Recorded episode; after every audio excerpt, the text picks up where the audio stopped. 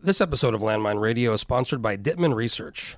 Do you know what the most valuable thing in the world is? High quality information. Because high quality information informs much better decision making. Dittman Research has been providing high quality information to Alaska's leading businesses, organizations, and campaigns for 50 years. Do you really know what Alaskans think about your company or your issue? How about your clients, your shareholders, or your employees? Hire Dittman Research and find out what's really going on. DittmanResearch.com. Landline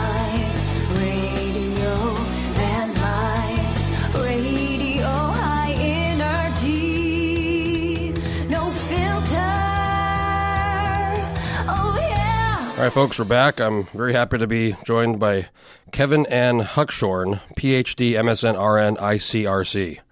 That's a lot of acronyms on your title. Thank you, Jeff. It's good to be here. Um, you've been to Alaska before because when I was in Juneau uh, last session, you came and testified before I think the House Health and Social Services Committee. Yes, yes, Uh, sir. So you're you're a psych, you're a I guess what is it psychologist? I'm a psychiatric nurse. okay. Yeah, And my PhD is in mental health policy. And you're involved. You were up here for the WellPath. Um, yes, I came up in uh, the first week of February of 2019. So what was your your you were um, is like an expert, but you were explaining kind of with WellPath what their plans were. and- Right. Um, well, WellPath is a company that partners with uh, state governments um, to help turn around troubled facilities or start up new projects that the state has decided would be possibly better or easy, easy more easily um, begun um, through public-private partnership.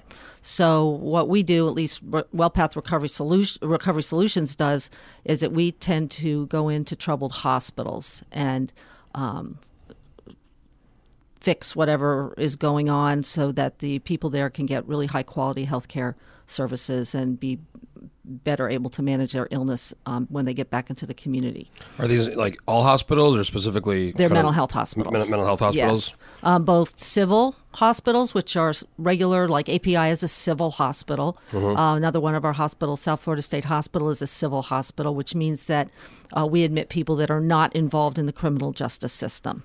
And then you've got people that um, have mental, serious mental illness. They get arrested for a crime. They end up usually being taken to jail or prison, depending on the state. And someone notices that they don't seem to be acting correctly or, or acting normally. So, um, usually the public defender will petition for an evaluation to make sure the person is competent to proceed to court. And if the person's found not competent to proceed to court, they need to get competency restoration services. I know that's a big mouthful of weird terms, but what it basically means is that every you not every American citizen has the right to face a judge and jury, but they need to be competent to do so, or else it's not really fair. So, in other words, you wouldn't bring a person with dementia to court by themselves and expect them to, to try and manage a lawyer and a, and, a, and a courtroom and a jury trial or a uh, see a judge. So what we do is um, the person would then receive competency restoration services so that they could be made competent, so they can go back to court and go through that legal process. So it's kind of like sometimes you hear somebody did you know committed a crime and they've been in, instead of jail they get um, sent to the hospital. like- yes, that's exactly right. And so those hospitals are called forensic facilities, and we manage a number of forensic facilities, and um, we're actually in seven states plus Alaska. But the reason I separate out Alaska is that we are not running the Alaska Psychiatric Institute. We're there as consultants right now. The rest of our facilities we actually run. So does every um, I assume every state and, and big big city has some kind of facility like like an API to to yes. help people that yes, all but mm, I think there's one state that has uh, privatized that out, and it's actually run by a, only a private company. But um, all the other states um, have both civil and forensic hospitals or facilities or services that they so they can provide that appropriate service to the citizens in that state.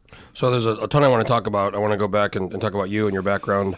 Um, but I guess a while ago I was talking to somebody who's a doctor, and I, I kind of made a comment. I'm not a doctor or anything, and I kind of said, you know, there's like all this people in this mental health, and it seems to be you know such a problem.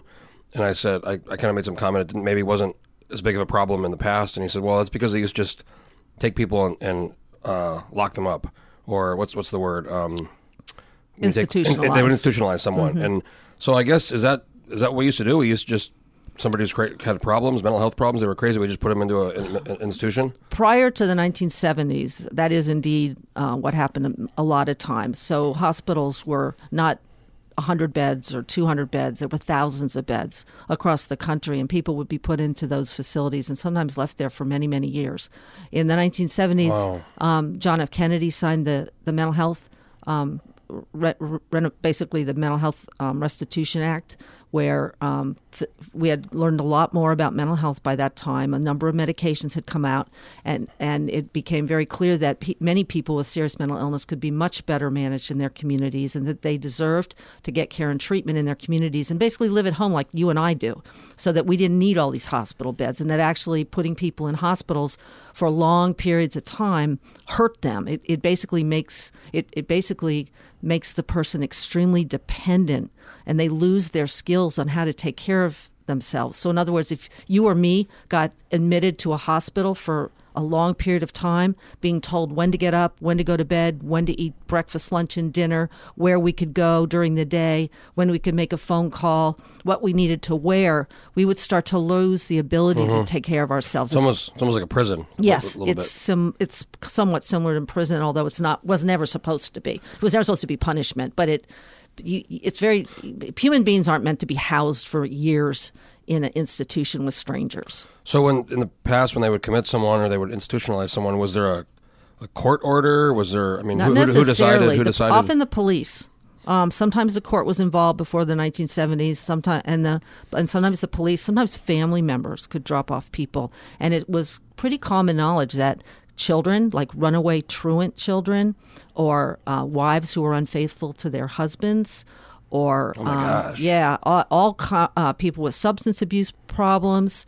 Um, um, eh, people with developmental disabilities could be just dropped off at the doorstep of some of these large state institutions and just left there. But all that changed in the 1970s, and that's when you'll hear about the deinstitutionalization. Mhm, I've, heard, yeah, I've, heard, I've heard that. And yeah. unfortunately, that had great values and great plans associated with it, where um, people would be moved out of state hospitals and, and help to get housing and vocational services in the community. And the money that was going to be saved from all these beds in state hospitals was supposed to be moved into the community service system for mental health. But unfortunately, many states did not do that. They just discharged people from the large institutions and they never built the community system of care. So it ended up where people were just out on the street because they didn't have any living skills to, to fall back on. They didn't have a job. They didn't have any money. Um, so then they ended up going to being picked up and put in, in jails and prisons.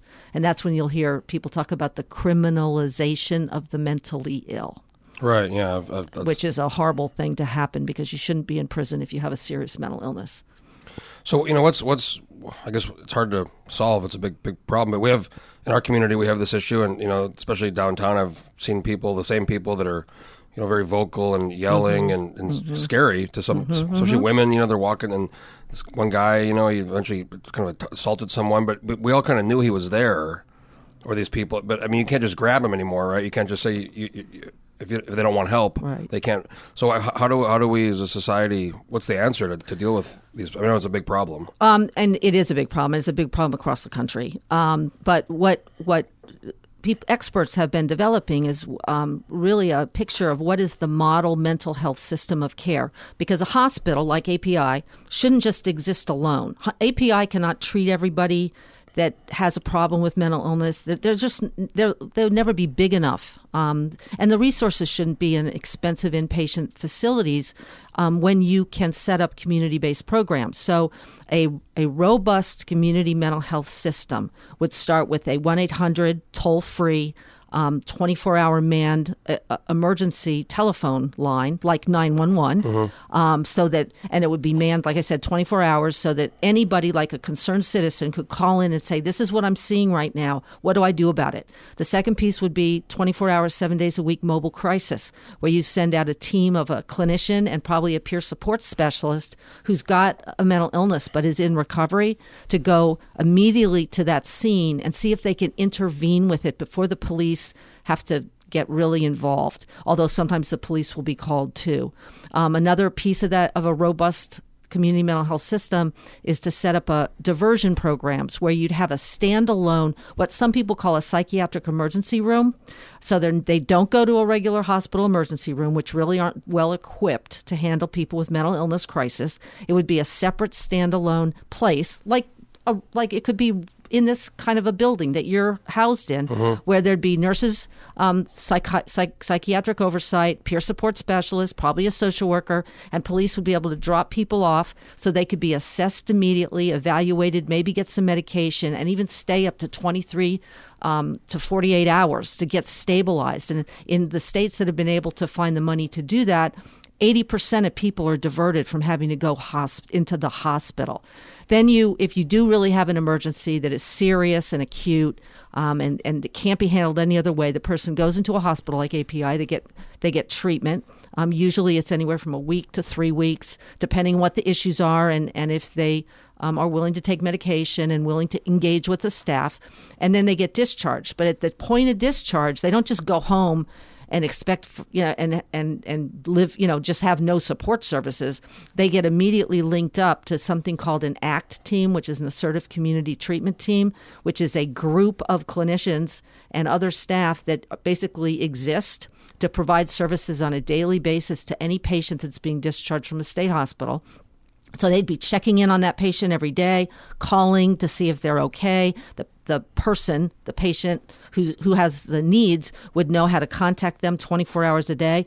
Um, so they they get assigned a case manager who's kind of like their support system in the community, especially if they don't have a family member to rely on. They'd be placed in safe housing that aren't big um, congregate living places like what we used to call flop houses, you know, which are not a, that's not a good quality of life. Um, Yeah. There'll be housing specialists to try and see if they're interested in working, and if so, what kind of job could they do? Um, and then there there would be peer support specialists in the community and drop-in centers where people could go and just kind of hang out, like all of us do. You know, we all do th- fun things, you know, on the weekends or in the evening. I go to we the see bar. our friends. I You go to the bar, Well, sometimes, not always, but Okay. Well, we probably wouldn't want our people uh, people with heavy Right. medication not- to go to yeah, the I bar. wasn't suggesting. But you know what? people with mental illness are just like you and me, basically, and no one wanted to have or, or develop a mental illness. well, I was once uh, so told Go by a friend that they, you know I- we're talking about mental illness, and they said you know if somebody's leg snapped, you look at it and we all agree they have a you know serious injury. But if somebody's mind's hurt or broken, you know, society we don't generally. I think it's maybe getting better, but we don't recognize that as the same thing as a broken bone, Right. Or, or, or a, you know a, a You're, you're you correct, see. and what you're talking about is the stigma that's associated with people having a mental illness, and I think a big component of that is people are. It's frightening because there's no overt injuries. So if you're a person watching someone who seems to be acting oddly, it's scary because you don't know why they're acting oddly, and you don't know what it's unpredictable. Um, people with mental illness sometimes, when they're very ill, they don't behave like you would normally expect in a social situation. And so it's scary to people. They also don't know if they're on drugs or not. Nowadays, a lot of people get intoxicated on medi- on drugs that illegal drugs that have been mixed with other kinds of substances, and so they can act in a very scary manner. Um, the other issue is. No, you know, people don't really understand how do you get that? Like, how do you get schizophrenia? Is it catching? No, um, it's a genetic. It's a very complicated illness that is looks to be genetically based um, and may also be based um, with regard to environmental stressors, often prior to birth. So we don't know a lot about Well, why think- these illnesses happen. I mean, so, some of the, um, the John Nash. That's a pretty good example. He he, he was an environment Brilliant. where where he was as a movie in the book, but he he was um, kind of encouraged to almost act like that. Nobody identified that till he was in his I think like twenties. Yeah, and that's usually um, when what we call the first break happens. If if someone is going to develop full scale s- schizophrenia or major mental major mental illness like bipolar disorder or major depression, it usually happens um, around the late teens to early twenties. Although that can go all the way up to the thirties. So when somebody's f- fully you know schizophrenic, I mean they they legitimately see things and hear things that aren't happening. Is that No, it's just like if if you if you and me both got the flu, there'd be commonalities between our symptoms Right, that you okay. might get you might get pneumonia and I might just have terrible stomach upset. So schizophrenia is a is a complex disorder that manifests in a lot of different ways. So some people you'll they they don't see or hear things. They just get extremely paranoid. So if any listeners thinking about if you're one of those people that when you smoke marijuana you get extremely paranoid, but you don't hear voices or you don't see things in the air, that's just, that would be a similar kind of feeling. Very frightening um, very frightening just- feelings of paranoia. And if you're you don't know, like if you if you just smoked pot, you're going to know you just smoked pot, so you can kind of say, well, that's why I'm feeling paranoid and I'm really uncomfortable, and maybe I won't do that again. But for someone who's developing schizophrenia who doesn't really know what's going on, it's extremely frightening and it's very real to them. Other people do sometimes hear voices. That's the most common. It's relatively rare for people to see hallucinations. Um, it's not nearly as common as people think, although it does happen. And usually it has to do with if there'd be a shadow on the wall. So it's usually based a little bit in reality.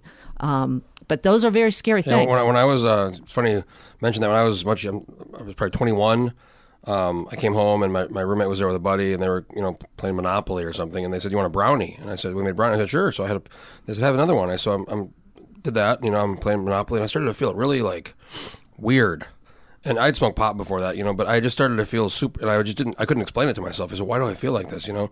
And, and eventually it kind of clicked. I said, what, what the hell is in those brownies? But it was after I was, and it was so scary mm-hmm. because I didn't know what was wrong with me mm-hmm. because I didn't realize they had essentially drugged me, you know? Mm-hmm. Uh, exactly. And then imagine if at that moment in time, all of a sudden, th- three policemen showed up at the door and said, "You're coming with us." Oh, wow. Yeah. I just, So can you? And so you can see where some of these incidents really develop into some pretty, you know, scary, violent, sometimes situations that hurt everybody and are very traumatizing to the person. Well, I was before we started. I was telling you that when years ago, when I was driving a cab when I was in college, I got a call once for a hotel here in downtown Anchorage, and they, you know, it's normal to get, get a call to go to a hotel, and I, I get there, and um, the guy says, "Hold on one second, and he puts this woman in the cab, and I asked her where she was going, and it, it was, um, she was just totally crazy. I mean, she was just, it was really upsetting to me, but they, they just thrust her onto me, but I didn't, you know, I felt bad. I didn't know what to do. I didn't want to drop her off, but she was just gibberish and talking about Arnold Schwarzenegger and talking about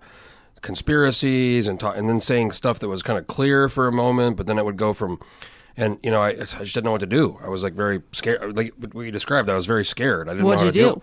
Well, so eventually I said, "Is there anybody I could almost have at some points I could have a conversation with her?"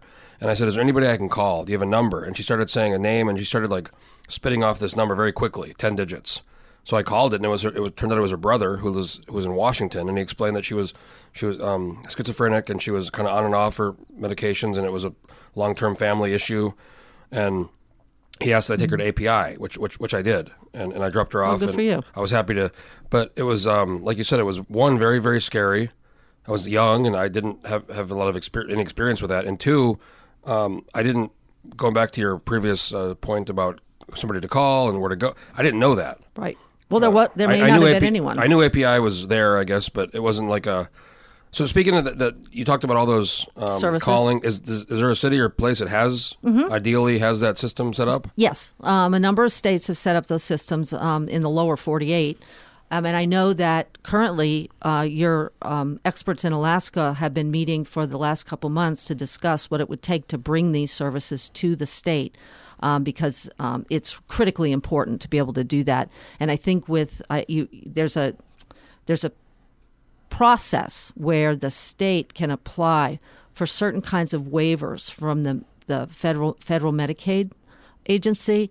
And when you do that and you get approved you're able to draw down a lot more money from the federal government to help support and pay for these services. So without having the state to have to come up you know pay for the whole thing themselves. So i think that's underway in terms of um, state experts in the in the DHSS uh, looking at these um, issues and, and looking at the needs of Alaskans. Are there other countries? I know in Europe, you know, for example, with with um, the criminal justice system in Norway and uh, other other c- countries, they've kind of done a very different approach to incarceration. It's funny. One of our former state senators, who was a very conservative Republican from Fairbanks, his name is Pete Kelly. Um, he went on a trip to Norway years ago uh, with some other legislators to look at their system, and he's one of the. He was formerly kind of one of these like lock 'em up, tough on crime, and and he said um, we talked about this once in an interview, and he said he couldn't argue with the results.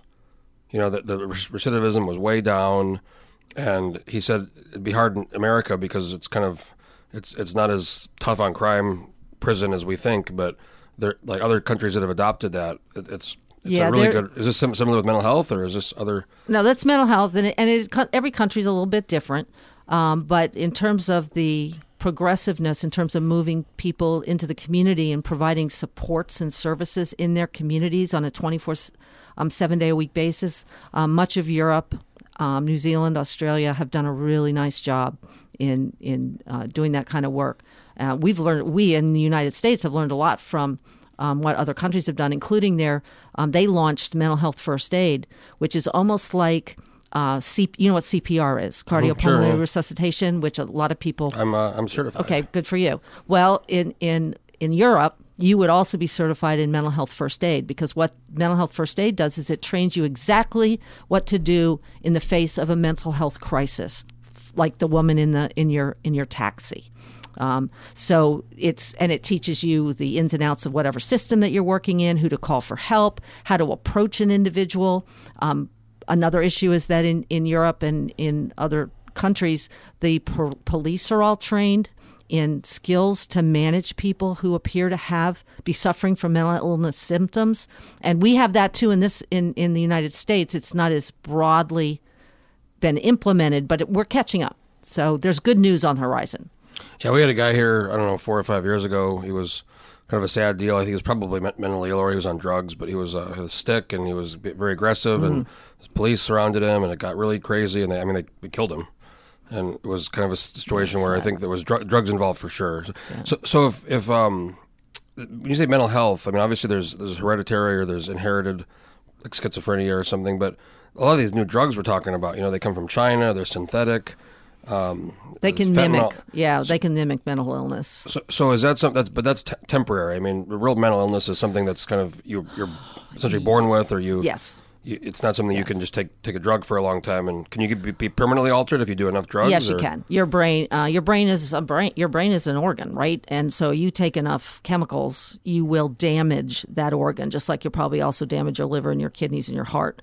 Um, And at some point, uh, like with alcohol, there's a uh, there's a whole disease progression that leads to something called Wernicke-Korsakoff, which used to be called in the old days wet brain, um, and that Oh, is yeah. where you basically create you basically um, damage your brain so much that it's almost like you have a dementia even though you could be 35 or 40 years old so yes bra- um, brains uh, respond poorly to constant use of illegal uh, drugs and, and especially to, n- when you don't know what they're mixed with So right now, you know, we hear with this gun violence. We hear. I mean, actually, it was kind of this is unrelated, but there was a kid yesterday who brought a elementary school kid brought a gun to school. You know, so but you hear about the the gun violence for the shootings and things, and it's always a lot of folks talk about mental health. and obviously, that's probably a big factor because to do something like that, you have to have some serious problems. But is this something that we've always had, and now it's more recognized, or when it comes to mental health? Because before we said we just lock people up. Um, right Is, is it is it more prevalent, or is it just more kind of we we talked about talk, talk about yeah. it more? Well, I think mental the the prevalence of serious mental illness like schizophrenia, bipolar disorder, and major depression has not shown a, a huge increase in prevalence. But that's you have to separate that from the school shooting issues, um, which is indeed a fairly new phenomenon, yeah. and would never have been swept under the rug. I mean, you couldn't have swept that stuff under the rug. So that's a different social phenomenon that has a lot of variables. That it has everything to do with um, the uh, the fact that you know the nuclear family is is is moves around a lot. Um, that kids um, are go to school and and they sometimes get bullied and nobody knows that that's happening. Uh, we know a lot more about trauma um, and what happens to children who experience traumatic life events and no one notices and no one intervenes um, because a child who's the uh, who's experienced severe trauma, whether it's from abuse, neglect, um, severe loss, um, just being moved into the foster care system is a, is a tremendous traumatic event for a child, even though if their family was really believed not to be able to care for them. Just taking a child away from their parents is a huge traumatic loss. And what we know now about trauma is that trauma sculpts the brain, and so I was just trauma gonna- I was just ask you that, yeah. changes the way the brain functions in some very negative ways in terms of growing up to be a productive citizen. Um, for one thing, uh, most of us have learned how to self-regulate our emotions. So when we get upset, we don't throw a chair, right? And especially if we're at work or or somewhere where we might, might get us into trouble. Just go, go back to the legislature, and maybe you'll, you know, some of those So- folks haven't haven't. well, we, we tend to not highly you know productive people that hold down jobs and have families Right, and pay yeah. taxes tend to not throw chairs when they get upset. Um, what happens with children is that their their fight or flight immediate response system under stress does not develop appropriately. And so it kind of bypasses the cortex which is your executive decision maker in your brain and and they just respond sometimes actually pretty unconsciously. And often that response is violence related um, especially if they've been the victims of abuse in their in their families or in somewhere in their life at an early age. So these kids that, that the this you know, and I'm not an expert at all on school shootings, so I don't really you know I, I'm not the right person to talk to about that. But what we do know is that there are a lot of variables that go into that mental health um, services being available to parents. We know that you know we also know in this country that it is um, easier in a way to to have a baby than it is to try and get a dog from the pound. I mean, I just tried to do that a couple years ago, and I had to fill out a 20 page well, it's the same thing with Um, document. ad- adoption. I mean, Adoption it's, is it's so easy to have a exactly right. kid, but, but people who I actually Right. had a friend. Um, it's kind of funny. She had a she had a friend. They her and her husband been trying to have kids for years, and a friend of hers went out one night and met a guy, and you know went out home and pregnant, and it was she was so mad because her friend didn't want that, and, and and it was so hard to adopt, and it was expensive, Mm. It- and it it's is. like It's it's, so very easy to have a kid. Well, and Um, so my point is though that while that's true, you know, parents do the best they can. They don't. There's not a degree you get to become a parent. You know, they, parents often don't even go to classes. They don't have support system that maybe knows what to do. I mean, my sisters are parents, and they struggled a lot. Um, you know, with just different kinds of behaviors their children had. I mean, it's a very difficult job to be a parent. So, um, you know, at WellPath, I mean, I, you know, our our belief is pretty much that people do the best they can in the situations that they find themselves in. Um, but it's those are very complicated problems. What, what do you what would you say or what do you think? Um, sometimes you hear you know somebody commits a crime and, and then it's a serious crime and there's a trial and you, and you look at the history and de- develop you discover all these things you're talking about. They were abused heavily, a lot of trauma when they were a child. They they horrible upbringing, and then some you know half the country says well you know it doesn't matter forget it that you know but then other people kind of say well that should be taken into some kind of con- consideration. I mean I know it's a very tough thing to especially depending on the severity of the crime but Right. I mean, what, what would you kind of say to that? People who are committing crimes but are very, you know, mentally.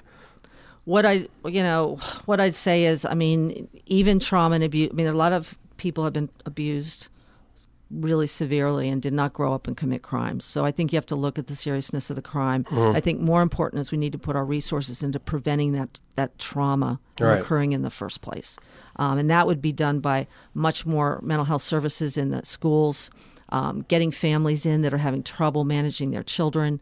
Um, and providing services in a way that doesn't shame or humiliate anybody. Because, you know, when you feel like you're going to be embarrassed because you're going to ask for help because your child's acting out, the, the first thing that happens if you've got an acting out child is everybody looks at you like you did something wrong as the parent. And that's quite possibly not true at all. But it makes parents embarrassed and very difficult to ask for help. In addition, it's expensive. So if you don't have health insurance, I was going to ask about got a that. you problem know, with that. The cost of. Mm-hmm. So, so just going going way way back. I mean, how, how did you decide to get in, into uh, becoming a psychiatric nurse? That's not something.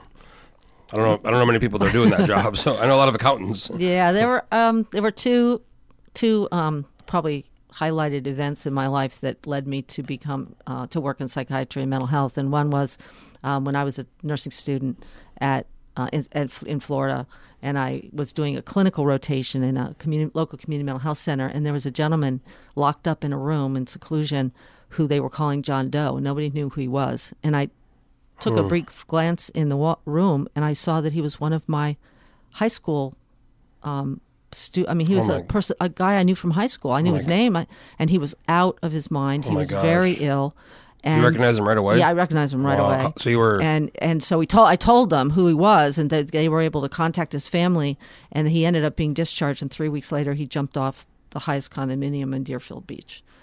So you were in your 20s when this? Um, Yeah, and Oh that was God. like shattering to me. And then the other time, and then when I was in um, my bachelor's program at Florida Atlantic University, we watched Titicut Follies, which is a documentary on the care and treatment at Bridgewater State Hospital in Massachusetts, um, which was a a, ho- supposedly a hospital for people with serious mental illness, but was really a prison and was run by the Department of Corrections. And I was so appalled at the poor care and treatment that the people that were s- obviously seriously ill were getting there that I remember thinking, well, someone needs to work in psych in mental health because these people need advocates. And so I have done that for 40 years. So you, you become a nurse first, and then you, you would, after that become a psychiatric nurse, or is that just one path? Mm-hmm. Yes, that's correct. No, you you be, you become a generalist, a regular nurse that can work in any setting, and then you some, not everybody, but some choose to specialize.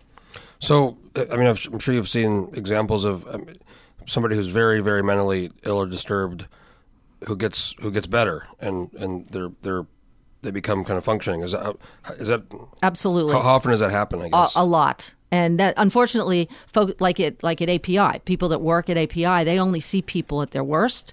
But we happen to know, WellPath happens to know, since we're in so many states, that you know, lots of people get better, lots of people return to their home and the, their communities, um, and and if they if they get the appropriate treatment. So one of our hallmarks is that when we go into a troubled hospital, one of the first things we do is we look at the care and services that people are getting while they're in there, because we strongly believe that if you're in a hospital, you should be getting aggressively treated for four or five hours a day. You should be going to groups or individual activities, receiving evidence based practices um, that w- then have consistent outcomes that you need to be served in an environment of care that's what we call trauma informed so we don't re traumatize you. And what that means is we do everything possible not to put hands on people and use things called seclusion and restraint. Because I don't care how ill you are, if you're grabbed by a bunch of staff and put in a room or tied down to a bed, that's very traumatizing. how much um how, how much of a factor somebody getting better? How much is a factor is is, is medicine or, or you know drugs? all the and how- different how- how- interventions? How, how much of it is just you It know positive really- relationships and You know, Jeff, it's really dependent on the person because, again, their illnesses are kind of on a continuum. I would say that most everybody with a serious mental illness needs to have some help with medication. Although that medication can start out as getting, they could get a lot of it and that can be titrated down when they start feeling better, so it's minimal as possible. People criticize patients with mental illness a lot for not being compliant with their medication. What people don't know is that the medications that treat mental illness are very powerful. They have a lot of side very uncomfortable side effects. So it's not like you're taking an aspirin. It, you're taking medication that can make you, that can make you or help you gain 50 pounds because it cha- it it uh, interferes with your appetite structures. Um, you get blurred vision, drool all the time, can't go out in the sun, walk in kind of funny ways because your muscles become rigid, have difficulty sleeping. There's all kinds of side effects that then they have to manage. It, it, it is. what are these like lithium or are these Yeah, kind of, that's these one. of drugs? Um, yeah, there's uh, there's literally dozens of drugs. There's the older drugs like Thorazine and Haldol and uh, Seroquel and um, those kind of drugs, which were called those are just the regular um, first generation antipsychotics, and then a lot more came about in the late 80s and the 90s that are called the atypical antipsychotics, and those are things like Clozaril, uh, Risperdal. Um, medi- uh, Invega, um, medications like that. So, um, and and they all have a different side effect profile. So you have to work with the individual to see what they can tolerate, what they can't, and what's the lowest dose you can get them on to manage their symptoms, but not totally in- interfere with their life. so these drugs actually they they alter the chemical makeup of the brain. Is that is Yes, that right? Yes, and we don't know a lot about why some of these drugs work or how they work completely differently. And I'm certainly not a neuroscientist, so I'm the wrong person to ask. And probably you could get someone at University of Alaska to talk more knowledgeably about these. But what we do know is that they do um, change the levels of circulating catecholamines, which are things like adrenaline, dopamine, and serotonin in the brain, and that somehow helps to manage um, the confused thinking that goes along with many mental illnesses, um, the mania, uh, the, the the sometimes the paranoia. I mean, this is the same reason some people choose to do drugs because it alters their mind a little and, bit. and sometimes when people start to get sick when they're 17 18 19 20 and they start to get a mental illness they don't know what's happening like you were talking about. You Yeah. don't know. You just know you're starting to feel bad. And for a child that- or a young person that age what's the first thing they're going to do? They're going to maybe self-medicate by drinking a beer or smoking some pot because it's going to maybe make them feel better just temporarily. And that then can become another problem because they get dependent on self-medicating with medicate with um, alcohol or, or illegal drugs, and that then complicates the whole situation completely. That's why it's so important to get people in treatment as quickly as possible. Um, something else I wanted to ask you. Um, I, I don't know if this still happens or not. I think it does. Do we, do we still do electroshock therapy? Uh-huh. And, and what is it? I've always wondered, what does that do? I mean, I've read about it a little bit on Wikipedia. And like, Right. what, what does that actually? It, it kind of does the same thing in terms of it rearranges brain chemicals. Um, it usually only lasts, it's a temporary solution. So often people that are being maintained on ECT have to have it redone every six months to a year because their symptoms will start to come back. It's very low dose. It works very well for people who can't take medication for whatever reason. Some people are truly allergic to medication. Some people have terrible reactions that makes their symptoms worse. So usually um, it's one of the last resorts, and it's not done in every state. have you seen it happen before? Mm-hmm. Is it pretty in, intense? Well, no, it's pretty quiet. I mean, the person is usually, um, you know, it's like if you were going in for surgery, so you get some medication that completely relaxes you, and there's an anesthesiologist there, and it's a very, very fast uh, treatment that lasts literally uh, less than a minute in some cases. Um, you don't even see the shock happening, and it's usually just unipolar, one side of the head, so it's not like it used to be in the old days. Um, there are dangers that you can lose memory, short term memory. Um, usually they wake up and then they go back to their house or they go back to the hospital, wherever they're getting the treatments for, and they get the treatments in a series over a couple weeks, and they're being monitored the whole time to see if their symptoms are starting to subside. Um, it, it's very effective for severe depression um, and sometimes for people that are really aggressive and we don't know why they are. They don't even know why they are. They just tend to to, to hurt, you know, punch out at people. Do do some people? I guess it probably depends on the illness, and, and we'll we'll uh, finish here. Now. This is very fascinating. I don't know how much time you have, but I love talking about this. Um, do some people who are mentally ill? Do they know? I mean, how many people know "I- I'm sick? Something's wrong with me. I, I know I'm doing things, and then how many people just don't even associate their actions or, or their mental illness with it being a problem? I guess I guess it depends on the mental illness. Well, it depends on if they're in recovery or not. A person who has acknowledged that they have a serious mental illness and they need treatment and they're taking medication and following their treatment plan, they know they have an illness. And they, just like you or me, if we had diabetes or hypertension, we know we have it. We know we need to do certain things. We know if we don't, something's going to happen down the road. The, the, the real complicating factor comes in where a person kind of knows there's something wrong with them, but it's so terrifying to them to think they might because you know we all grew up hearing about people with mental illness and like you said earlier in the in the podcast we, you know we typically called them crazy and acted like they were different from everybody else. Um, so people don't want to grow up and become that.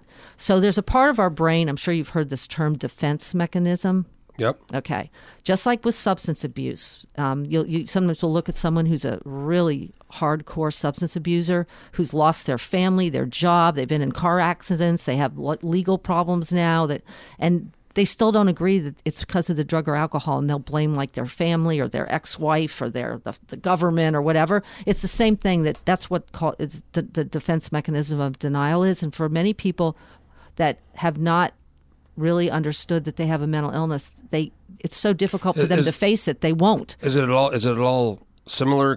Could it be similar to some people who have substance abuse? You, you hear that, you know, where they decide they want help. It's it's very important when they decide they want help. You have to get them help. Absolutely. Is it similar with mental illness? Like, Yes. I, I have a mental illness. I need help. Is that Yes. similar? Uh, Yes, but unfortunately, because of sometimes the behaviors that people with mental illness demonstrate that could get them killed or somebody else hurt, that's why you have involuntary commitment laws in most states. So we can actually take someone in to a hospital and force them to get treatment because they don't have insight. It's called don't have insight into that they have a mental illness. So what we do in the hospital you know, in our hospitals, we work with people to try and develop insight that you have a mental illness. It's not the end of the world. You can treat it. Um, if you follow this treatment plan and you work with us on the treatment plan, you can get discharged. You can have a, a productive life. And it, sometimes it takes a long time for, for someone to grasp that. Well, this has been a uh, fascinating discussion. I'm glad we were able to sit down. I, I learned a lot, and it's Well, some, so, something that I, I think more people are thinking about now. It's kind of ubiquitous now in society, mental illness and how we're dealing with it. So I, I you know, I, I wish, I wish, you know, API and, and all these places the best because I think going back to my story, if, if I knew more, maybe how to how to deal with that with the taxi situation, it might have been not, you know, as, as terrifying. And I hope she, I don't even know what happened, but I, I hope she got help and got better. But Well, I think you did the best you could at the time, and, I just want to thank you for asking these questions because it is really important to educate your listeners and, and Alaska and the United States in general on these issues because they are very paramount right now. I think for a lot of people too, it's even it's even uncomfortable to talk about it, just just because it's something that's it's so like you said uncomfortable. You see something and you person acting a certain way, and and it's we all almost easier to just not think about it, and it's somebody else's problem. But really, it's all of our. That's correct. Problems. It is. So I want to thank you again, um, Kevin and I love your acronyms here on your. I, I got to get some of those. I, I have Thank to get you. a higher degree. I need to get like an Thank you, MBA or something. All Thank you very much. Thanks. Going to enjoy your time in Alaska, Thank and you. I'm sure Beautiful we'll- state. yeah, it's great. Now, now we're finally not so hot. It's a Yes. little, little cooler now. So, I want to thank you for coming in, You're welcome. uh, folks. If you have an idea for a podcast or want to do a podcast with me, uh, get a hold of me and stay tuned for the next one. Landline.